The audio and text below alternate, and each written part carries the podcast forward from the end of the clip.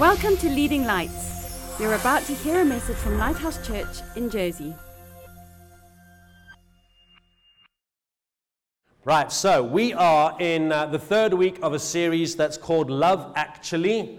And the premise behind the idea in terms of the series is that people have all sorts of ideas about what love is. And uh, we're trying to say love actually is like this. And so uh, I'll share a little bit about what our actually is today, but just want to give you that idea as we get started this morning. How many of you have been aware of this idea lately of fake news? It's a big topic at the moment, especially if you're following presidential business across the pond. Uh, but it's become a massive issue. I think it's been going on for a long time. This idea I guess when you and I, maybe I was just a bit naive, when we turn on the news and we watch a news story, we trust that it's the truth, right? Because news agencies are there to report the facts. That's the idea. And I've just become aware, I guess, in the season of where uh, politics is at in the world, that there's all sorts of weirdness going on. So, like, there are certain news channels that have an agenda, and other news channels that have different agendas. And then there are people that are creating stories out of nothing, are taking facts and are twisting them, and their goal really is to sell an agenda through that information. And so what happens is you and I in the world maybe innocently watch the news, and because we hear something, we assume it's true because these people are supposed to be trustworthy. Amen. Do you understand where I'm, where, what I'm saying at this point?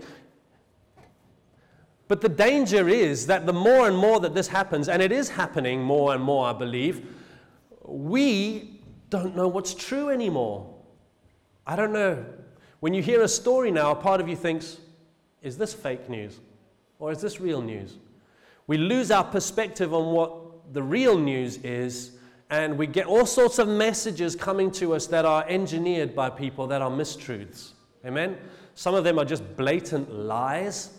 Some of the facts are spun to appear in a certain light. Um, and there's this issue going on in the world where truth is under attack. Would you agree with me that truth has become what people say it is, what they want it to be in a moment because there's a certain agenda that they're trying to promote? How many of you have heard it said, you know, like if people disagree, and one of your friends has had a fight with another friend for argument's sake, or one of your children has had a fight with the other children, and they come and they're complaining about what this other person said or what this other person did. Those of you who have been around for a little bit long enough will know that there's always two sides to the story. Amen. and what I want to say today is that's our common assumption. But I was chatting with a friend the other day, Paul, who, who, who made a statement that just somehow stuck in my mind this idea that there are three sides to every story. There's your version, there's my version, and then there's the truth. Just let that sink in for a little while. Your version, my version, and the truth. Because we all like to think that our version of the truth is the real truth. Amen. But how many of you have realized that you have a sinful nature? And that no matter how integrous you think you are, we all and I'm going to say that again, we all fall into the trap of bending the truth to suit ourselves. Amen? I don't hear so many amens right now. Because we are Christians and we all believe that we speak the truth. The danger is we think we're speaking the truth, but it might not be the exact truth. Amen. So, my point really as I get started today is to just make this point. Please do not ever assume that you have cornered the market on what is truth. The only person who speaks the unadulterated truth is God. Amen? Okay. You're still not sure, maybe, about that. Consistently, time after time, God is the only one who speaks truth into the earth and into our lives. Today we're talking about this idea of truth and love. Amen. And how those really work together. And that's what I want to develop today. But what I, what I really want you to understand today, it's important. It's so, so important that you and I have an external reference point of truth.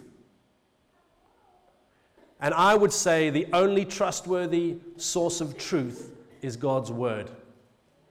Because if we rest in our human ability to speak the truth, we will be deceived. We will think that we are in truth. But the beautiful thing about deception is you don't know you're not in truth. And so I, I want to throw it out there and say, let's wave that red flag high. Let's be honest with ourselves. We don't like to talk about everything in our lives. It's hard for us to deal in the currency of truth. Truth is living out in the light. Amen?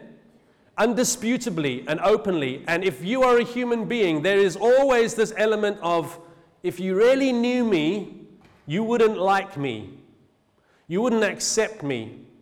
And so I choose not to tell you certain things for that reason. And we don't deal in truth. But the Bible says that true love casts out all fear. Because in love with God, there is no fear of judgment. So, my, my, my thought process is how can we begin to outwork this truth in our lives so that we can be people who walk in truth? We have to have an external source that can contradict us in terms of truth. Amen? We have to hold God's word up high so it can contradict the sin in our lives. Because we all live and we all, in some way or form, become comfortable with certain elements of sin or expressions of sin. It's just a fact. We don't like to agree with that, but it's the reality. We have to be real with ourselves and say, actually, the only truth, the real truth, is what God has spoken and speaks to us. There's this major misconception in the world, and this is the misconception that I want us to understand today that for you to love me, you have to just accept me as I am. And don't contradict or confront me on anything because you're judging me. Amen. So, how can we have this tension of loving people but also speak about sin openly because we need external references to help us walk uprightly. First Corinthians is a fantastic passage that talks about loads of different qualities regarding love. In, in 1 Corinthians 13, verse 6, listen to this. It says, Love does not delight in evil, but rejoices. Or, in other words, it celebrates truth. Now, when we talk about this whole idea of fake news, etc., going on in the world, there are people who are delighting in deceiving us. Human nature wants to manipulate people, but God doesn't work like that. Love rejoices in the truth. So, I'd like, if I can, just now for a few moments to look at a passage of Scripture in Ephesians chapter 4 uh, I'm going to read from verse 11. We'll read a few verses, jump a little bit, and then read on.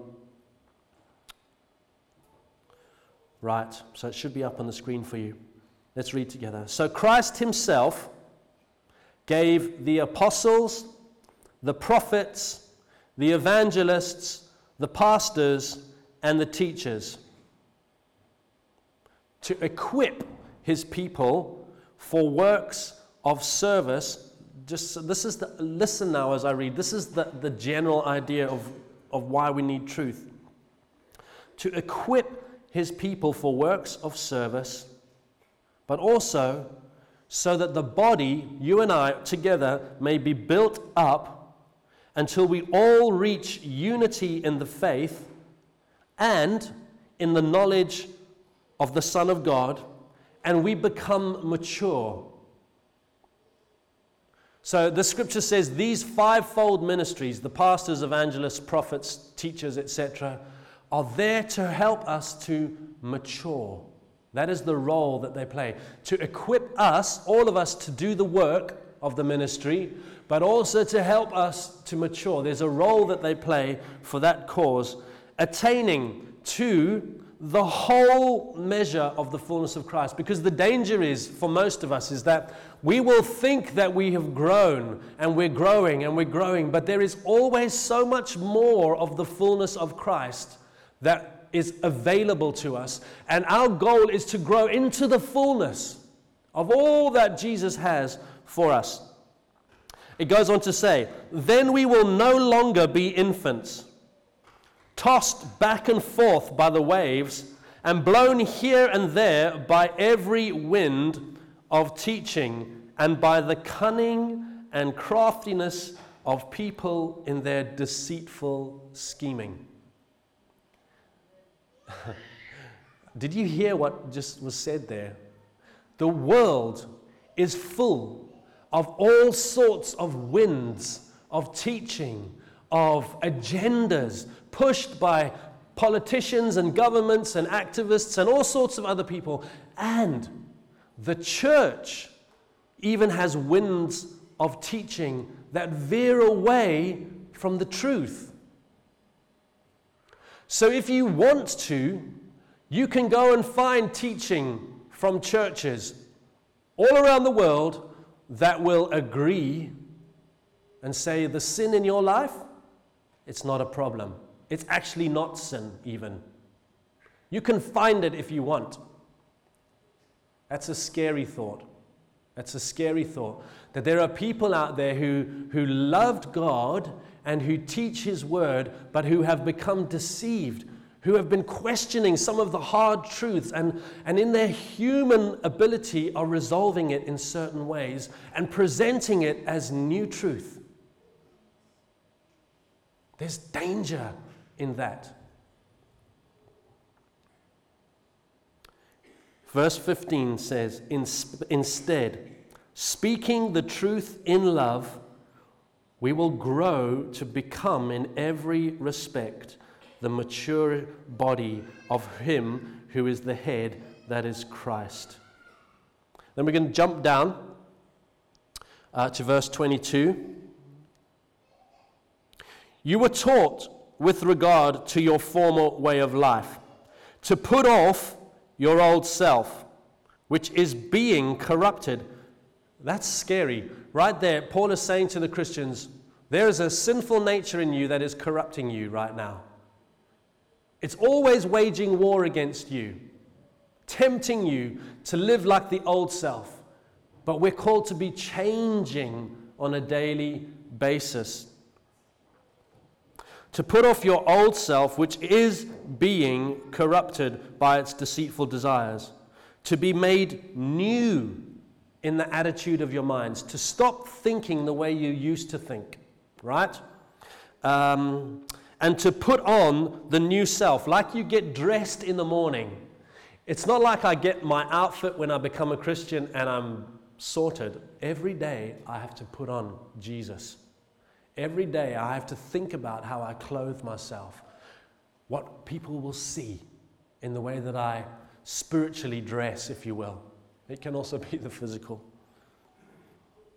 Therefore, each of you must put off falsehood and speak, for, and speak truthfully to your neighbor, for we are all members of one body. So there's this idea that the only real truth out there is God's truth. Amen?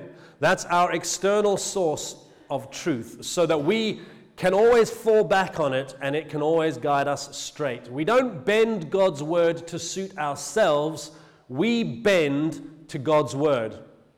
Amen. That is what God has called us to. Even if we don't understand God's word, I'm getting ahead of myself. We'll get there.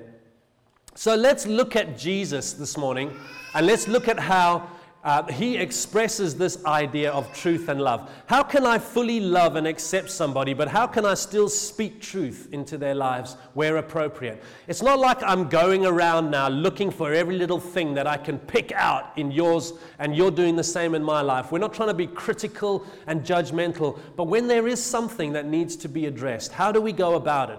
Is it okay? Yes, we must speak the truth to one another in love. Amen. Our goal is to be renewed daily to grow in the Lord. There are some people like these fivefold ministry who God puts in the church, and that's a massive role of their lives. Amen. And their ministry is to guard the sheep and to equip them to grow and be all that Jesus wants them to be. So, Jesus, there are a couple of occasions which show us that Jesus fully loved people, he fully accepted people, and he fully spoke the truth to them. And I'd like us to look at two quickly. The one story is the woman at the well, the Samaritan woman. Jesus has been ministering. Uh, and he arrives in Sychar. Uh, there's a well there. He's tired and he rests. And the Samaritan woman comes to the well. And he says to her, Please, would you draw some water for me to have a drink? And the conversation goes, Well, you're a Jew and I'm a Samaritan, and we don't really hang out or chat, what have you. Uh, and Jesus now starts to speak to her, and he says to her, You know what? I have water that will satisfy you, and you will never thirst again. He's hanging out a carrot right there. And she's like, This sounds amazing. This guy's talking to me. He shouldn't be talking to me. We don't get on. We're different people. It's not acceptable, blah, blah, blah. And Jesus is speaking to her and saying, I have water for you that will satisfy your deepest thirst. And she says to Jesus, Now listen, he's whet her appetite. She now wants what he has. She says, Well, can, please, can you give me this water that you speak of? It's like he's been sharing the good news with her, and now she's come to the point where she's like gagging for the truth. And Jesus changes the direction of the conversation on a button. She's saying, Well, can I have some of the water? And he says to her, Go and get your husband and come back. And she's like, um, He suddenly put his finger on some sin in her life he starts talking about the fact that she's had many husbands, and the guy that she's with now is not her husband. He's loving her, and he's accepting her. He hasn't said anything to make her feel ashamed or guilty. He's just said, I know about you. I know about the deepest crevices of your life, and I still love you. But we need to talk, right? He points it out. And then he goes on to talk about how one day his worshippers will worship on the same mountain in spirit and in truth. Worship is love. It's, it's, it's expressing our love for God in song on a Sunday or wherever, but it's how we live our lives. Our whole lives are worship. And he just says, when we actually are worshiping, when we're loving, it's got to be in the light, it's got to involve truth. He doesn't make her feel rubbish. Do you, do you understand? But he took the time to mention something so that she would know that he knows and he wants to talk about it. Amen. There's another story about another lady who is caught in the act of adultery, embarrassing, right in the act. The Pharisees grab her and they want to test Jesus and they drag her before Jesus and all those people. I mean, like exposing her lifestyle. Can you see how they were shaming her? By pulling her out in front of people and making a big deal of the issues going on in her life. Right? And they say in, in, the, in the law, uh, Moses said that in this circumstance, we should stone to death a person caught in adultery. What do you say, Jesus? Now, this poor woman, I mean, psh. Jesus bends down and he starts to write something in the sand. He's so smart. And the guys read it, and you know the story. One by one, they walk away. and she's left there with Jesus. And he's written there, He who is without sin, let him cast the first stone. So Jesus is loving this woman who's just been caught in adultery. He is accepting her. Amen? He says to her, Where are your accusers? And she says, There are none. And he says, Listen to this now. Please listen carefully. Jesus' own words to the woman caught in sin Neither do I condemn you.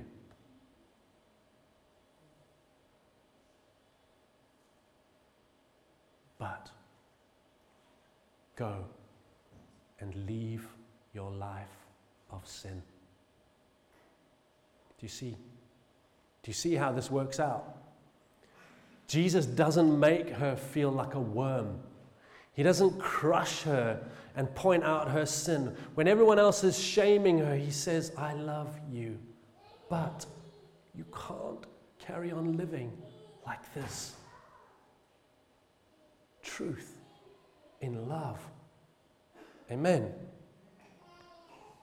Truth was so important to Jesus that he was prepared to come and hang on a cross and be murdered, murdered for you and for me, so that we would never have to live in guilt and condemnation, so that we would know that we are loved and know that we are accepted, but the penalty for sin had to be paid, and he decided rather than you, it would be him. He died so that you don't have to. Here's the truth that he was prepared to die for sin is wrong. Sin hurts you. Sin hurts the people around you. I didn't create you to live this way. This is the truth. Sin enslaves you. It holds you in guilt and shame and condemnation. You live two lives because you live in fear. That's the truth of sin. Sin without Jesus separates us from God because He is perfect and holy. But He wanted us to be with Him so much that He chose to send Jesus to make it possible. Hell is real. Amen. it's real. If sin is real, the devil is real, hell is real, we don't want to go there. Amen. The world needs to know. Because right now, it doesn't think it's a big deal. Right now, the world is inventing its own truth. And it thinks it's right. And it's trying to impose its values on the church. It's starting to come into traditions and teachings in the church so subtly. And we have to wise up. We have to know what God's word says and let it be the signpost in our lives. Jesus said in John chapter 8, and I want to answer this question what's the purpose of truth? Jesus said to the Jews who had believed him, Jesus said, Listen now, if you hold to my teaching, you are really my disciples then you will know the truth, and the truth will set you free. The truth, God's truth, is to set you and me free. We have to live in His truth on a daily basis to stay free from the effects of sin. Amen.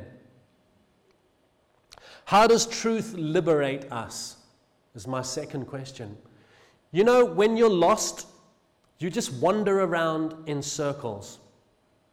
And there are many people in the world who are wandering around in circles. They don't know they're lost because they don't know what the truth is. The truth is like a compass and a map. Suddenly, you know where you are in relation to where you might want to be or where you should be, and you can chart a course to get there. Amen? That is the point of truth to give us perspective, to orientate us, and to help us find our way forward. So, whenever we deal in this idea of truth and love, it is for the, the whole purpose of reconciling people to God and reconciling ourselves to one another and reconciling the world to God. That's the whole point of truth. And if you want to know what we believe as a church about truth, this is a non negotiable. We will not discuss this idea or be moved from it because it's non negotiable. Some of the stuff in Christianity is debatable. But there are certain truths that we must hold to. And this one is true. The Bible, all of it, is God's Word. If we start to pick it apart, we have nothing. Then it's, well, I think this bit's true. And then it's, well, I think this bit's true. This bit's true for me.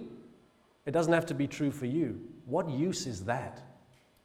What use is that to us? Uh, Paul writes in 2 Timothy, and I want to finish with this idea. Listen now, the first word is really important. All scripture is God breathed and is useful. All scripture is God breathed. And you know that word scripture is the, the Greek word graphe, and it means the written down stuff. You know, a human being had to write that down. So potentially people are saying, well, it was written by men. Doesn't really apply. But you have to understand the tradition that went behind writing down. It was so important not to veer one iota from the truth, that it was very carefully written down by those inspired by God. We can talk about that. But actually, what you have to settle is that it's God's word. It's all scripture is God breathed, not just the bits you like, not just the bits you understand, even the bits you haven't grasped yet.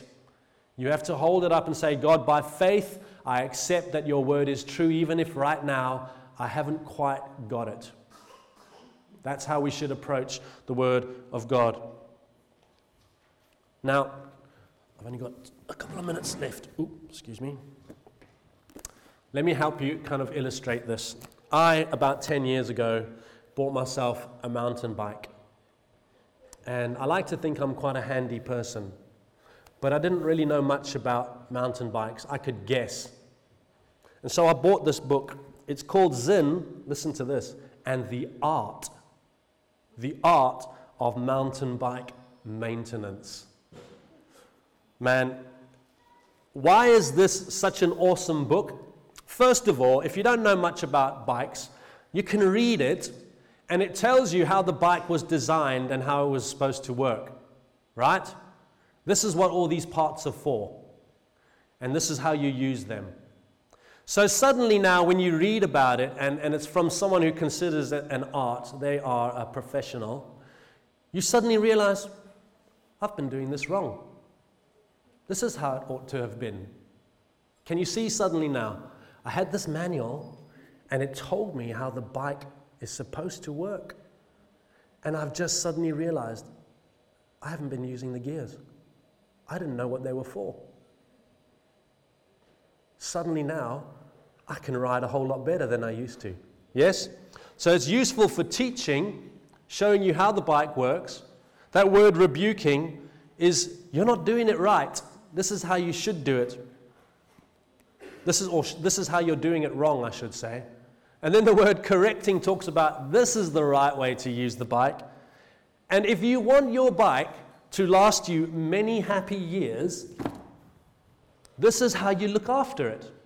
You've got to oil the chain, you've got to clean the chain, you've got to make sure that the cables are tight, that the seat is at the right height, that your handlebars are straight, that your wheels are straight, etc., etc., etc. This is how God's word works for you and I. It's an instruction manual. It shows you God's intent for your life. It shows you how you were created. It reveals to you what you're doing wrong. And that's okay because we all do wrong stuff.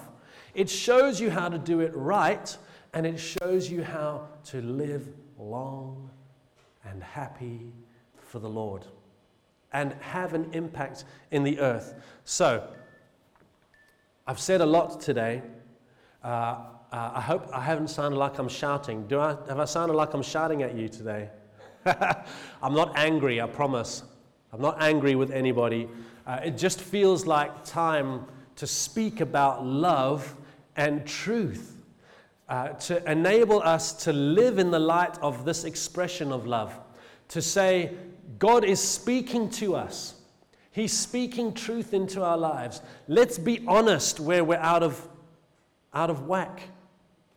And let's have the desire to bend to what God wants for us. Amen. Because He alone speaks truth, because He alone loves you and accepts you more than anyone on this earth. And He's got such wonderful plans for your life and my life that if we would just listen, if we would just humble ourselves, if we would just walk humbly with each other and with Him and submit our thoughts and desires and dreams and ways to Him, we will prosper in this life and be more happy. Even amidst the difficulties that life brings, we'll be more happy than we could ever imagine. I don't know about you, but that's the life that I want to live in Jesus. And I hope that we can take this journey as a family Amen?